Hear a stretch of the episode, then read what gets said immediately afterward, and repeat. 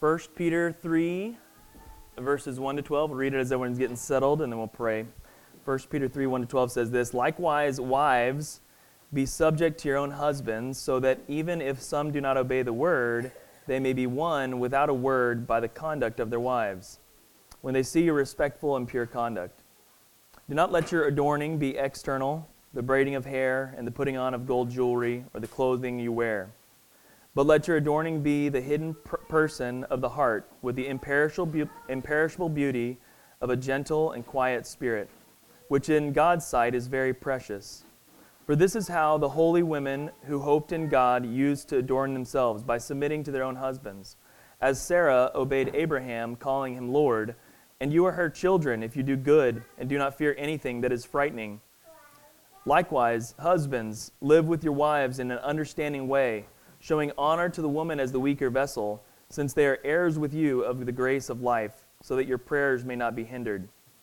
Finally, all of you have unity of mind, sympathy, brotherly love, a tender heart, and a humble mind. Do not repay evil for evil or reviling for reviling, but on the contrary, bless. For to, you, to this you were called, that you may obtain a blessing. For whoever desires to love life and see good days, let him keep his tongue from evil and his lips from speaking deceit. Let him turn away from evil and do good. Let him seek peace and pursue it. For the eyes of the Lord are on the righteous, and his ears are open to their prayer. But the face of the Lord is against those who do evil. Let's pray. Lord, we're so thankful for the opportunity you give us this morning to look at your word, to be challenged by it, to be encouraged by it. Um, Lord, we just ask that you would speak to us this morning. Teach us, Lord, how to walk in humility um, how to walk harmoniously uh, of one mind, God. Help us to be um, steadfast in our love for one another.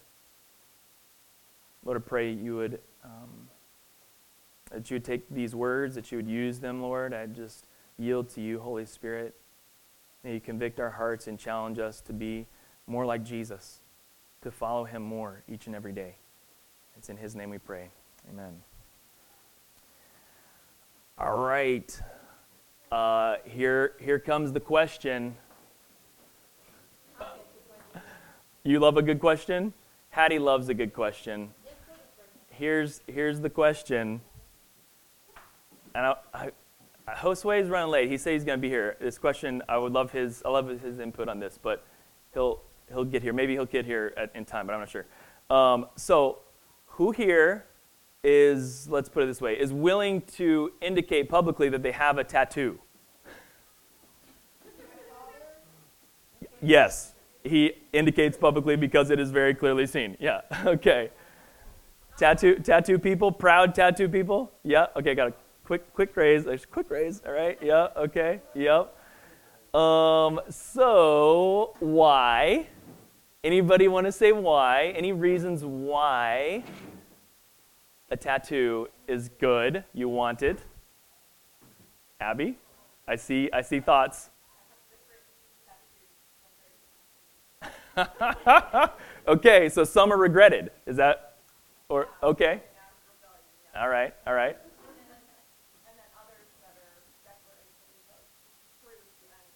Okay. So, declarations of truth, right? Saying something true to yourself by committing it to your skin right? Okay, yeah. Other reasons for tattoos, reasons you may have tattoos. Anyone want to share? Hattie doesn't have any tattoos, but she might have a reason that someone might have get a tattoo. I I don't know.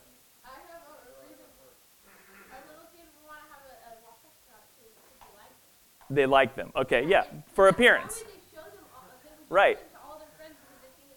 Right, because it looks cool. Yeah, okay, because it looks cool. So it appears cool. So there's a number of reasons. I won't make anybody share, but there are other reasons out there. There a number of reasons people get tattoos to honor people. Okay? Someone passes away, you want to remember them constantly, so you get a tattoo, right? It's a pretty permanent statement, right? I mean, unless you go through some serious removal process to get it off, to put a put a name there, right? Um, so it, it may be to make an identity statement, like this is who I am, right? Or this is who I want to be, maybe, right? Um, it may be a commitment that you're making, or may, may simply be artistic, right? It may just simply be because this is kind of a trendy thing, and I like this trend, and I want to make something really cool on my arm. I, again, if Josue comes in, we'll get his his input later, and, uh, and we'll hear from that. But um, tattoos, it's an outward expression, right? It, it's a very visible, for, especially in our culture now, it's become more and more popular to outwardly prescribe things on your arms, right? And on your legs, or maybe even full body, right? We've got one of our customers that comes in, full body tattoo, like up to the neck and awesome. It's all Zelda, actually. It's beautiful. It's actually it's actually a really well done tattoo. Um, shout out to Mike, the trainer. Um, but anyway, so these tattoos can be an outward expression of something that is going on. Usually, the tattoo is about something deeper than what is on the skin. Um, so we're going to circle back to that. Just keep that, just file that away uh, in, in, in your minds there. We'll come back to that. Um, so today we're talking about pick, picking up in Peter's section here in chapter 3 about wives and husbands. And we're actually concluding a much wider uh, section, and we're, we're going to start out with the first word here in verse 1, which says, likewise. Likewise, wives. Uh, just similar to when you come across the word therefore in Scripture, you need to ask why it's there for, what it's there for, right? And so go back and reverse, right? And so I want to remind you that in the past couple of weeks, we've been in this section of Scripture where Peter is speaking again to a persecuted church in the region of Turkey about how to operate in various relationships that they have with society, uh, with their employers, and now we're going to be talking about with spouses. And you might remember that kind of the, the content of that is the recognition that uh, the Christian that is receiving this message is in a vulnerable place, right? The Christians in Turkey at this time are under persecution by the culture, not official persecution yet, but the culture has persecuted them for their belief in Jesus as a God. Okay, they believe in other gods and looking at Christians and saying you're evildoers because you believe that Jesus is God. And so they're being persecuted for their faith in Jesus because they are being labeled evildoers by their culture. They're saying your morals don't match up with our morals, right? And so they're under persecution from the culture. They're in a vulnerable position. Same with slaves unto masters. They're in a vulnerable position. They don't have control over their station. They're stuck in, uh, in this relationship with a master where they're vulnerable. And, and Peter speaks to them and says, Don't just rebel and do evil to your master because he is doing evil, but rather do good so that your master who does not know Jesus might have the opportunity to see Jesus within you. And so it's with this context of, uh, of a person in a vulnerable position, a, a Christian, a believer in a vulnerable position, getting advice from Peter or instruction from Peter about how to operate in that vulnerability under someone who is not a believer. That's the, that's the context, right? He ended the last passage with referring us to Jesus, right? Who, who was so vulnerable that he went to a cross to die for us and actually willingly submitted himself to that vulnerability, walked into it, entrusted himself to the one who judges all, God, right? To judge between what would happen if a perfect Son of Man died on the cross. Jesus entrusts himself to the judge who judges rightly.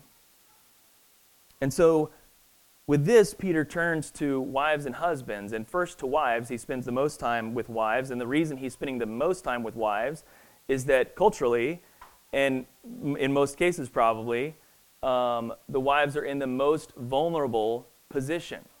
Okay? They're the primary one that is vulnerable at this stage. And so, again, picking up with Peter's themes, he's going to spend uh, the lion's share of his time speaking to the wives who may be Christians while their husbands are not, and giving them wisdom about how to operate under this authority. So, with that, likewise, wives, be subject to your own husbands, so that even if some do not obey the word, the word being the gospel, right? Even if your husbands do not believe in Christ Jesus, you should submit yourself to them, come under them, even if they do not obey the word. What we should say is that it does not say, even if they uh, like do evil to you, okay? even if they're abusive, right? Like that's not what we're talking about here. We're talking about the word. Even if they are not following Jesus, right? Not following the gospel that Jesus has preached, this salvation through Christ. If they're even if they're not, you should submit yourselves to them. And he gives us the why in verse 1 and 2, the rest of verses 1 and 2. That they may be won without a word, but by the conduct of their wives, when they see your respectful or reverent and pure conduct. So again, Peter is speaking to those wives who have become believers and saying to them, don't try and win your husband over with speech or words or, or uh, arguments. Simply submit yourself to him, right?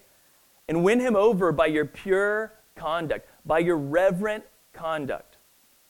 I want to say quickly about the word reverent in terms of who it's referring to. Because it kind of sounds like, if you read it quickly, that the wife, he's calling the wife to be reverent to her husband. But the truth is, he's calling her to be reverent to God. So, as your husband watches on you, this husband who isn't a believer, watches on you who are a believer, he's going to see your reverent fear of the Lord Almighty and your respectful, pure conduct. And by this, he might be saved. The goal in this, uh, this instruction from Peter um, is, is not to sub, uh, subject the wife to every whim of her husband, but rather that the wife's really probably primary desire, hopefully, as a Christian whose spouse is not a Christian, her primary desire is for her spouse to become a Christian, right? I mean, she has come to an understanding that she has an eternal, incorruptible hope in Christ Jesus. And her husband does not have that. So his instruction to the wife is listen, don't worry about trying to convince him with words. He might not receive that very well. Anybody shocked by that? That husbands might not receive words of instruction well? Anybody? Is that a shocking? Anybody? Anybody shocked by that? No? Okay. Wow, that's so surprising that that's a real thing for everyone. Okay, cool. Um, so rather, as he looks upon your conduct and your reverent fear of God, listen, he is watching a woman be in reverent fear of God and pure conduct in the midst of a culture that is calling her evil. So there's a clear conflict going on, like theologically, in the home. And so he, he, she's saying, listen, don't try and win her with word, win him with words. Rather, just let your conduct speak. Let it speak to him what God is doing in your life that they may be won. That they may be won. Um, uh, a commentator that I read referred to a man named James Slaughter who said this about uh, kind of what we should hear when we hear this, this term reverent. And I thought it was helpful, so I wanted to share this quote uh, from James Slaughter from Dallas Theological Seminary. He says this, uh, he says, um, this reference to being reverent is that uh, wives do not submit in order to satisfy a husband's vanity or promote his reputation. Neither did they submit to show how godly they are, nor to avoid conflict, nor to impress neighbors, nor to manipulate their husbands, not even because she thinks he is wise. But rather, she submits because of her relationship and her trust in God. The, the reason that Peter is calling the wife to submit to her husband is not because of anything in her husband or anything in the culture or anything in herself. The reason is because she is trusting God with her circumstance. She recognizes that her station is a vulnerable one and she worships a king who came vulnerably to the cross and died for her. And so she's willing to step in really powerfully, actually, and humble herself before someone who doesn't even believe this. And Peter says, by this, your husband's going to have hope in what you have hope in. She submits in this relationship because she trusts God.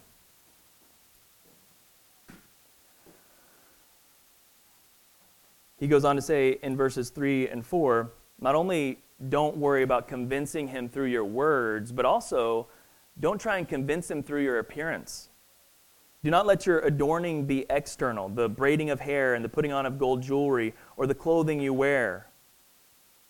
But let your adorning be the hidden person of the heart with the imperishable beauty of a gentle and quiet spirit, which in God's sight is very precious. I want to pick up on that idea of imperishable beauty because earlier in 1 Peter, and I, am forgetting the verse, I'm just remembering it now, um, he speaks of this gospel hope that we have as a hope that is imperishable. Right? It's not going to expire, it, it is a hope that is eternal. And that same beauty is now within you as a believer. And so Peter says to these wives who are believers, let the imperishable beauty that is within you, let that be the thing that speaks to your husband's heart. You're not going to convince him by your words or your externals. You're actually going to convince him by what is happening inside of you.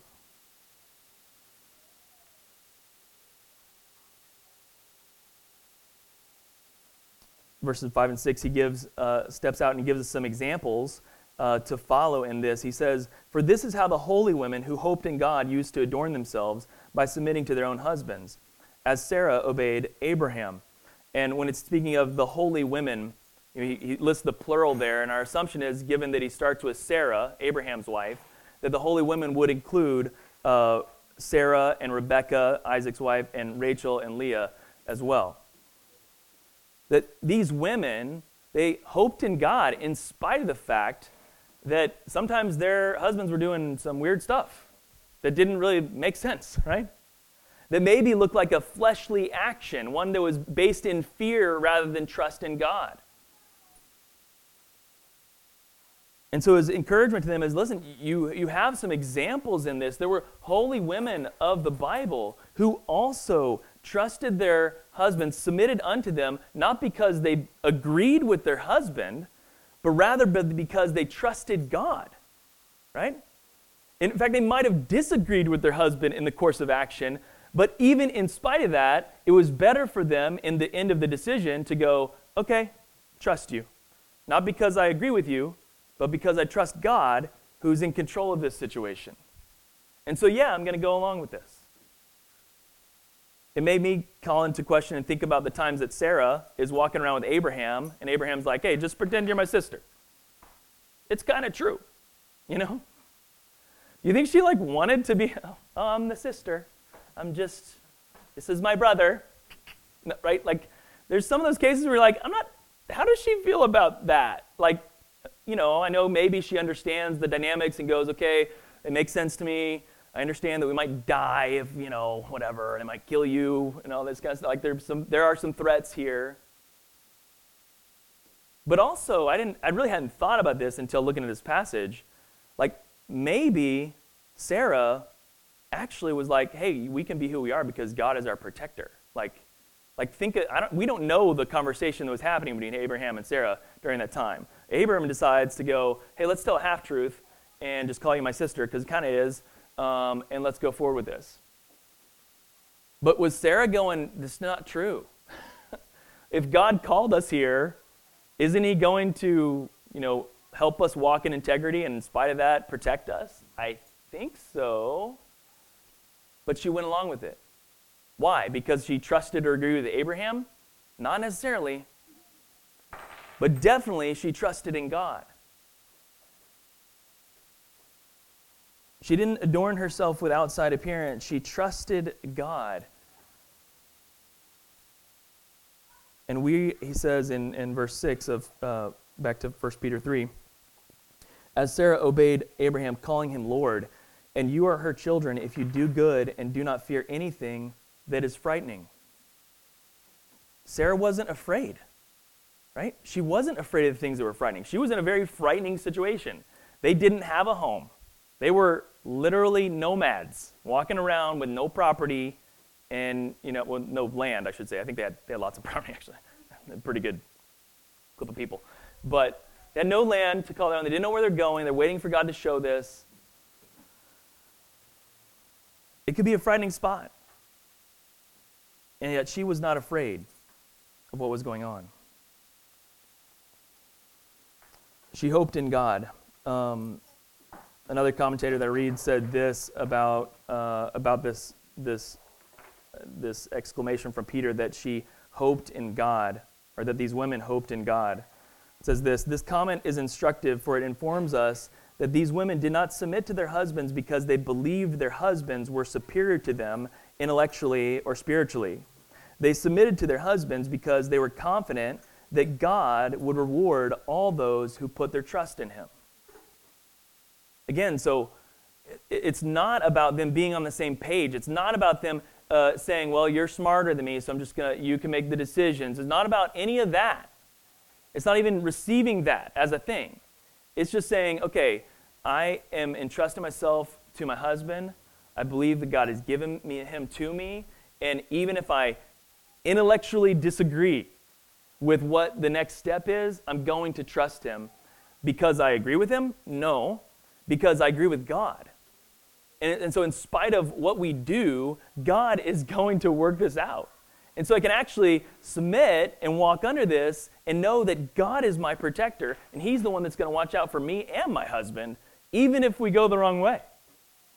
That's a serious level of trust, right? To know that you're right, right? Any ladies ever known they were right? No? I didn't get an amen there? No amens from that? Okay. All right.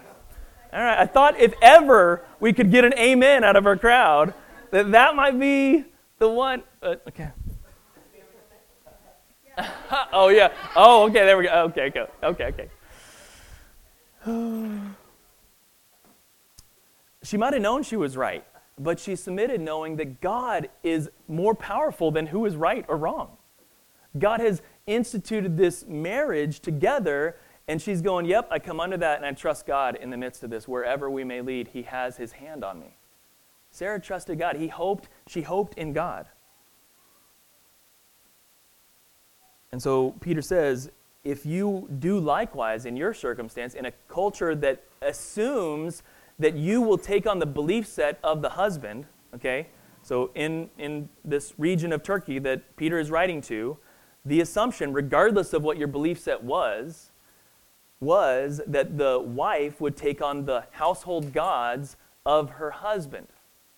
So imagine that dynamic in your home if you're a Christian woman and your husband is not a Christian and is worshiping his household gods, and the expectation on you is that you also worship his household gods, and you do not. There's some real tension going on there, both in the house as well as in the culture. And so he says to them, Do not be afraid of things that are frightening.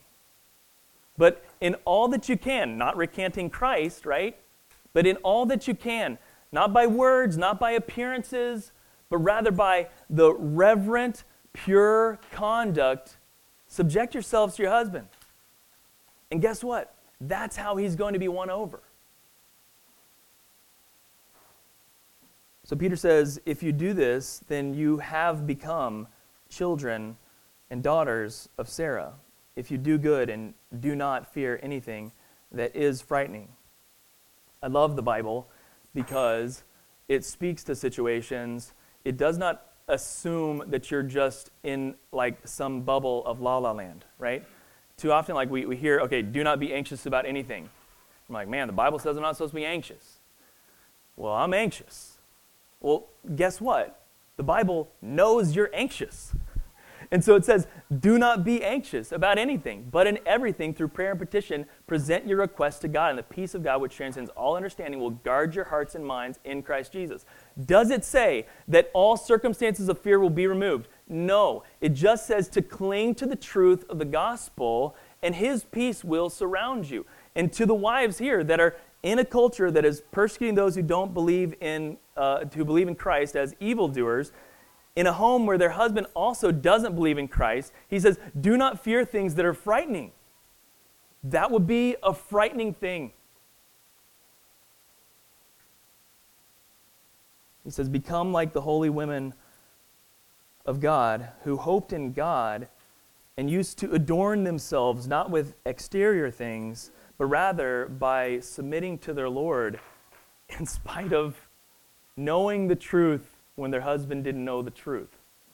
That's hard and frightening.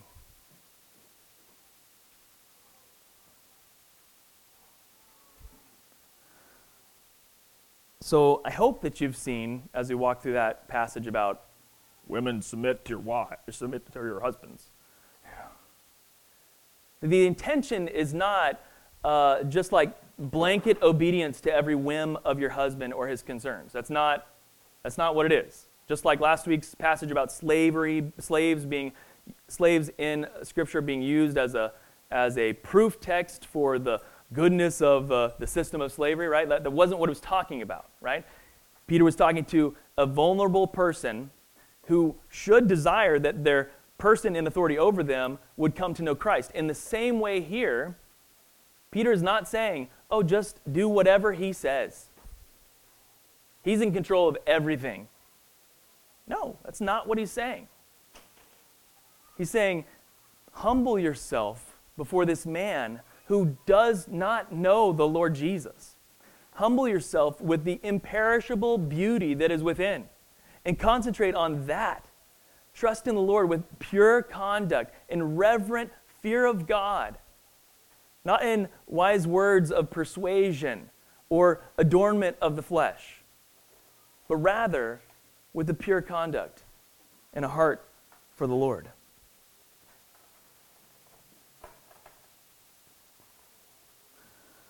He turns uh, then in verse 7 to husbands and says again, likewise, likewise, husbands. What is likewise here? The reverse case, right?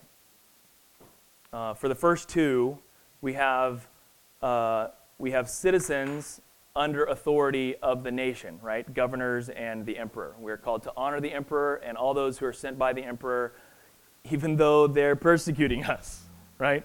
Honor them. That's a hard call. I'm glad we don't live in that situation, right? And then uh, to the slave and the master, he, he says, same thing. Do good. Don't do evil just because you're in an evil system. Rather, do good in spite of the fact that you're in an evil system. Didn't Jesus do the exact same thing? Take on the cross. What an evil system that those who just claim something that's not true are crucified on a cross. How evil could it be? Yet Jesus took on that. So, in the same way.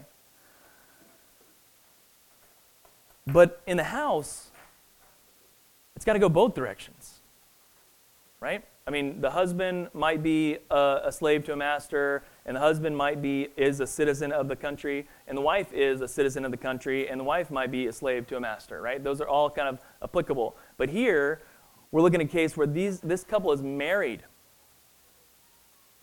and so, likewise, husband. This instruction is, is for a husband who is a believer and his wife is not a believer.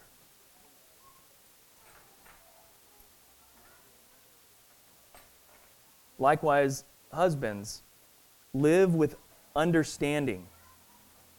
Live in an understanding way, showing honor to the woman as the weaker vessel, since they're heirs with you of the grace of life so that your prayers may not be hindered.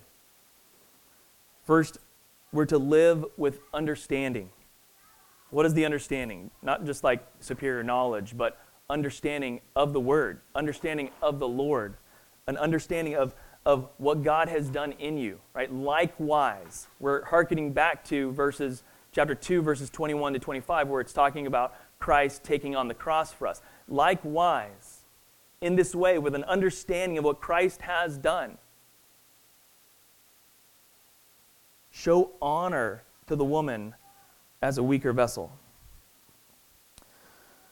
So, this is fun, obviously. Um, we get a passage about wives submitting to husbands, and, and then in the instruction to men, we get to talk about women being weaker vessels. So, uh, I, I love my job. It's just, just great. Um, but there's a couple of things to point out here that I think are helpful. First of all, uh, most likely, like some of the content of this is that the, per, the, the woman is a weaker, physically weaker. It's kind of like the thrust of the language. I think there's more to it than that. I'm going to talk about that in a minute. But first off, um, on the physically weaker side of things, I don't know about you guys, but when I'm sick, I'm pretty sure I'm sicker than my wife. Got that man cold syndrome, you know what I mean? Like, and so, like, when I'm sick, I feel so weak compared to like when my wife's sick.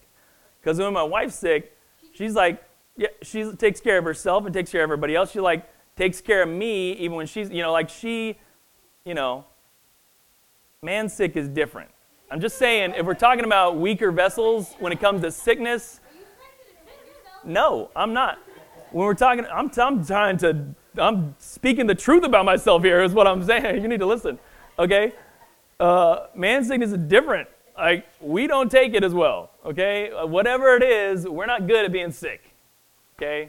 Uh, we, we are the weaker vessel in that. I would say that's a general truth, okay? Uh, and also, this is not a, a, statement across the board, right? Like, uh, anybody watch UFC? Anybody watching UFC? Amanda Nunes, I don't want to get in a fight with her. She is not physically weaker than me. She would beat me up, right? Okay? So it's not. Okay.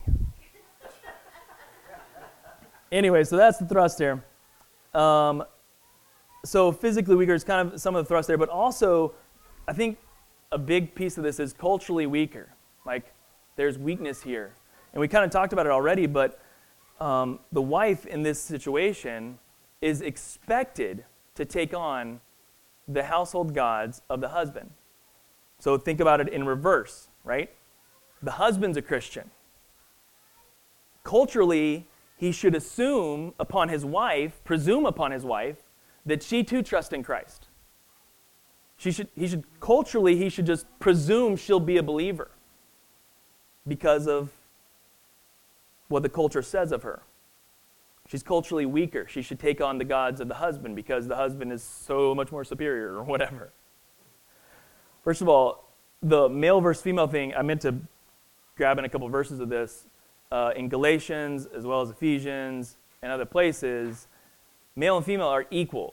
Okay, Genesis, go back to Genesis, I meant to bring that in too. He created the male and female. In the image of God, He created them, right? Okay, so from the standpoint of God, there's not a difference, male and female, in terms of value and worth in the image of God. So that's not what's being said here by weaker vessel.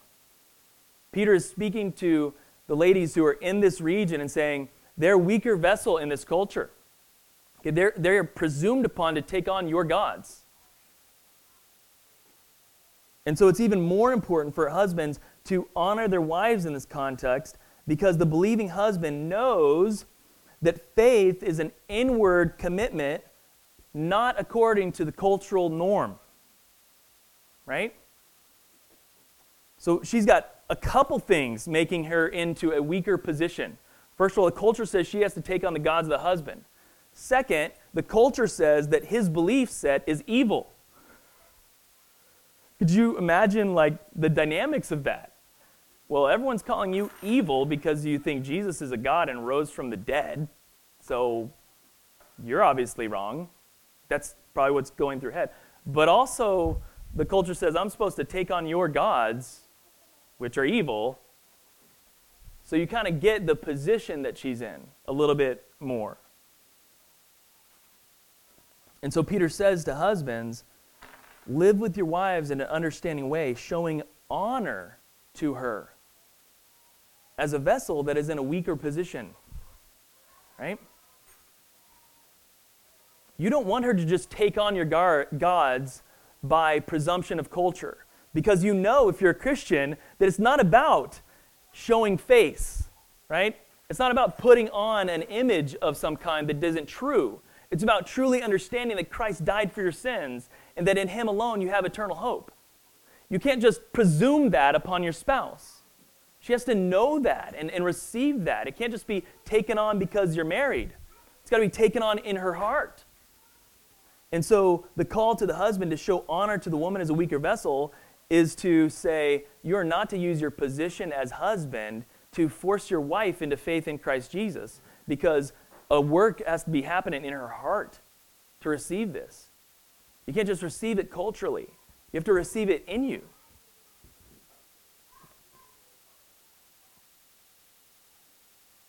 So, husbands, live with your wives in an understanding way, showing honor to the woman as a weaker vessel, since they're heirs with you of the grace of life, and so that your prayers may not be hindered.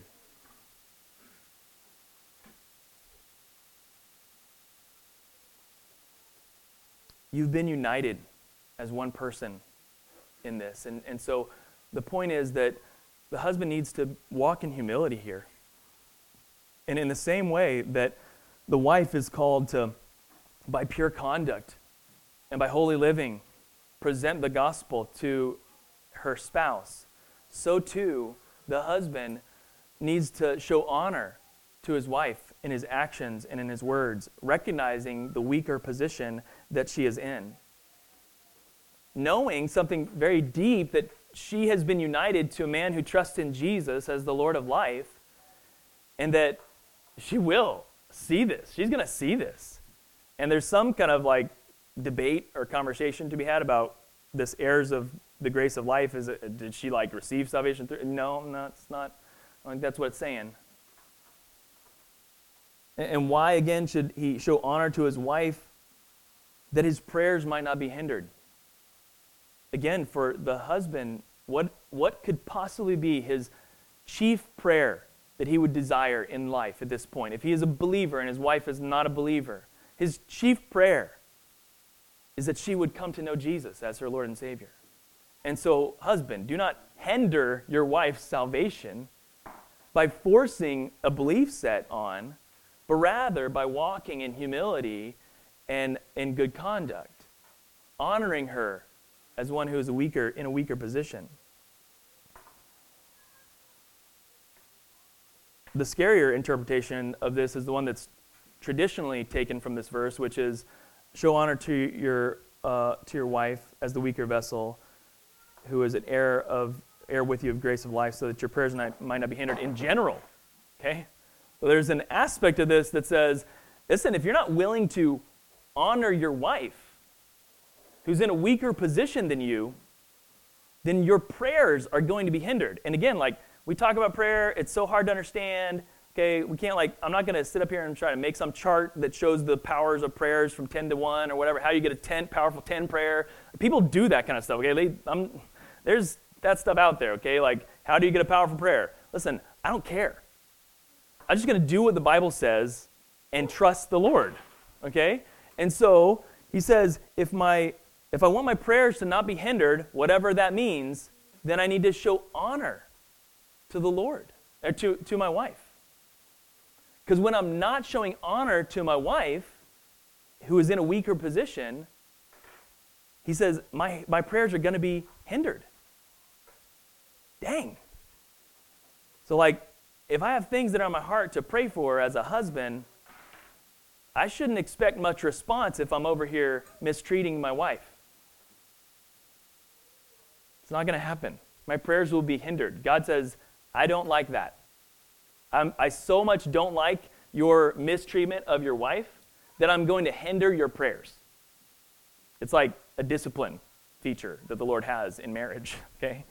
He's like, you don't want to honor your wife? That's great. I won't honor you.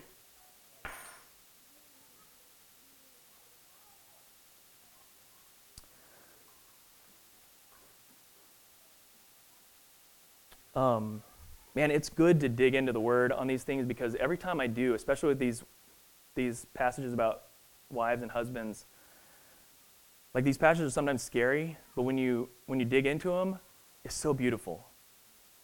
Right? It, like God has set up such a beautiful, harmonious relationship here that He wants to grow and flourish. And He's set up parameters in that that dictate so much, right? Like the discipline of your prayers, wow.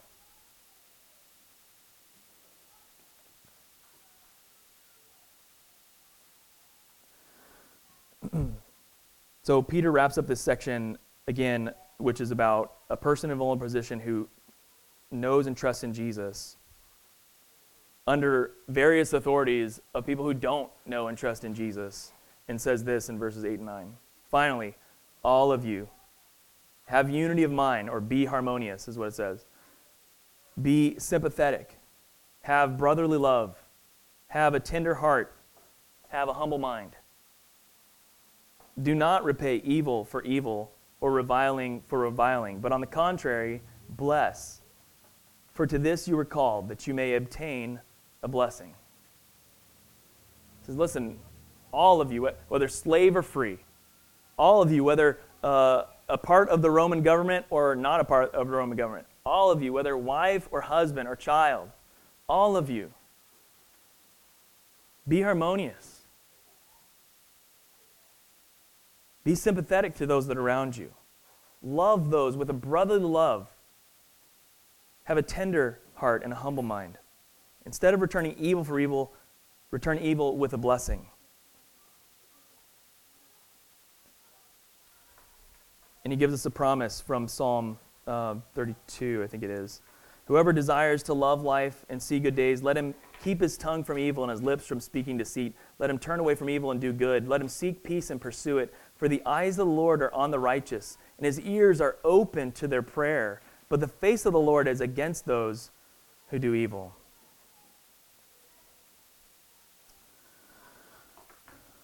So I want to walk away with a few things uh, from this passage. And the first is this.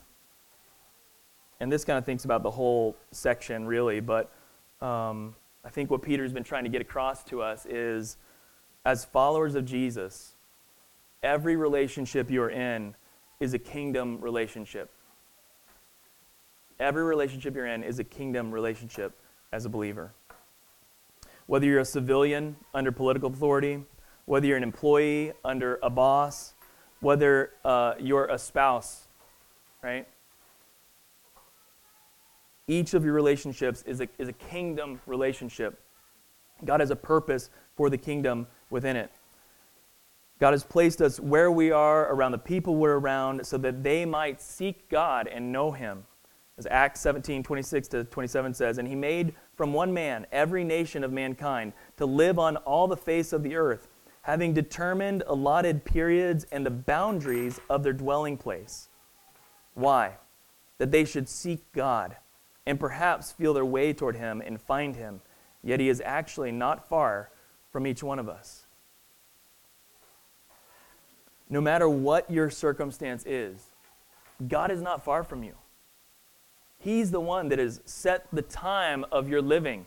He's the one that has set the place of your living whatever system you are in or under, He's speaking to you and saying, I've put you here for a purpose.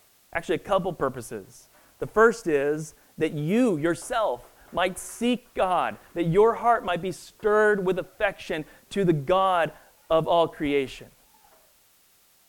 That's why I've determined the place of your boundary and the time of your living. Can you think about like how long the world has existed? How many billions of people have gone through, right? And He's determined your 75 to 100 years of life in your geographical context, whatever that may be, or however many places that might have been, right? His purpose in doing that is that you might seek God and find that wherever you are, at whatever time you're in, He is not far from you. And so the flip side of that is, I think, what Peter is getting at throughout these passages that he's chasing after your heart, but he's also chasing after the hearts of all those who are also around you at this time and at this place. So there's a personal application. He's determined your place and your time, but he's also de- determined y'all's place and y'all's time. Right? So look around at the people that are around you and realize that God has determined our time and our place. And not just this room, this room, yes, praise God, but also outside this room. The job you work, the relationship you're in, the government that you're under, right? These are all things that God is in authority over, is determined for you to walk in. Why? So that all those around you and yourself might seek God and know that He is not far from you. He is chasing after your heart, so do not be afraid. He is near. He is also chasing after the hearts of all those He's placed around you. And so every relationship that you are in or around you is one that is opportunity for the kingdom to go forth in boldness. There's no accident in the people God has given you influence with and relationship with. So pray for those around you. Pray for them. It's not some accident that you rub shoulders with the people that you rub shoulders with. Okay, so often we get apathetic about life because there's so many people in the world and there's so much destruction and so many challenging things happening. There's fires in the north and there's wars over here, and it, it can get very uh, uh, overwhelming, right? But just stop for a second and, and look around at the circle around you. Stop worrying about all the things in this world that you cannot control and look at the people that God has placed around you and go, God has placed these people here for a purpose that we might testify to the glory of Christ Jesus and they too might come to an eternal understanding of the imperishable beauty that Jesus Christ gives us with his hope.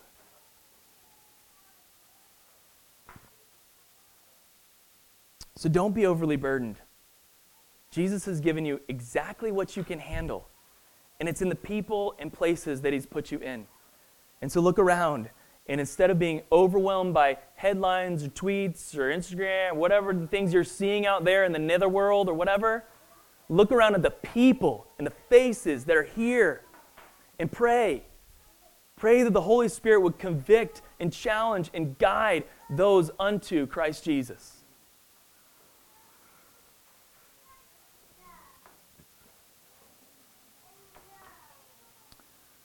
Second, this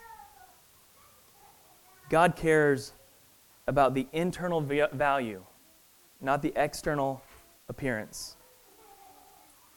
1 Samuel 16, 7 was speaking of David. It said the Lord said this to Samuel Do not look on his appearance or his height of stature, because I have rejected him in those places. I have rejected David in stature and appearance, right? For the Lord sees not as a man sees, but man looks on the outward appearance, but the Lord looks on at the heart. I talked about the example of tattoos. Why you missed the t- tattoo example, bro. We'll get your opinion later. Talk about tattoos, right? You can, you can put tattoos on on the outside. They could be statements of truth, right? But often, the things that we're putting on, are they true inside? That's what matters the most.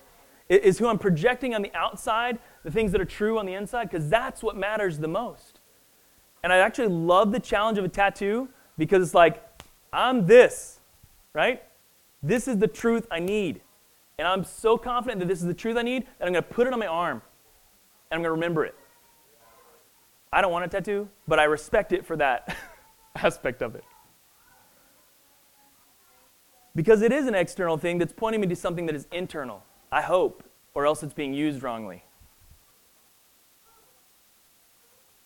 God cares about what is happening inside. And just like he said to the wives, he cares about what is inside, not the exterior adornments, not the words that you might convince your husband with, but rather, what is God doing in your heart? Let the imperishable beauty shine forth. And finally, in, in all of this, just be encouraged. You do not have a high priest that cannot sympathize with you. We are called to take on things in the same way Christ took them on. And so I'm reminded again of this section from last week that says, For to this you have been called, because Christ also suffered for you, leaving you an example, so that you might follow in his steps. What are his steps? He committed no sin, and there was no deceit found in his mouth. When he was reviled, he did not revile in turn. When he suffered, he did not threaten, but continued entrusting himself to him who judges justly. He himself bore our sins in his body on the tree, that we might die to sin and live to righteousness. By his wounds you have been healed. For you were straying like sheep, but have now returned to the shepherd and overseer of your souls. In every relationship that God has placed around you, take on the nature of Christ. They might persecute you. They might revile you. They might say you're evil. They might look down on you. They might disagree with you. Expect that. And yet still hope in the imperishable beauty of Christ Jesus. who took on the cross for us. Let's pray. Lord, so grateful for your word, so grateful for the challenge of your scripture. Lord, you speak so directly to our hearts and um, you challenge us right where we're at. And so, God, we, we want to yield our lives to you. We are so quick to pick them up and control them, to pick them up and make decisions for ourselves when you know the right way to walk in. And so, God, we just yield to you. Even when circumstances look difficult or hard, we yield to you.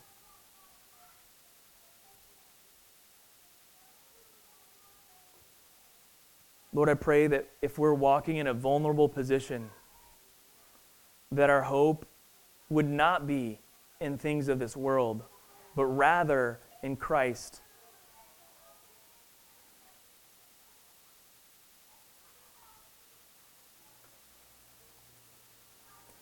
And Lord, I pray for those you've placed around us that we would walk in humility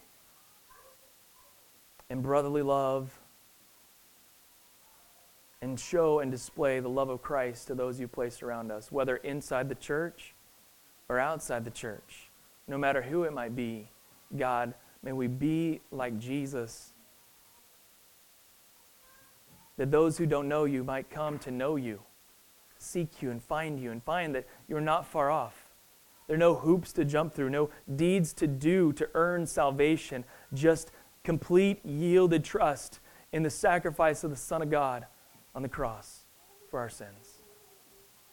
To him be the glory forever and ever. Amen.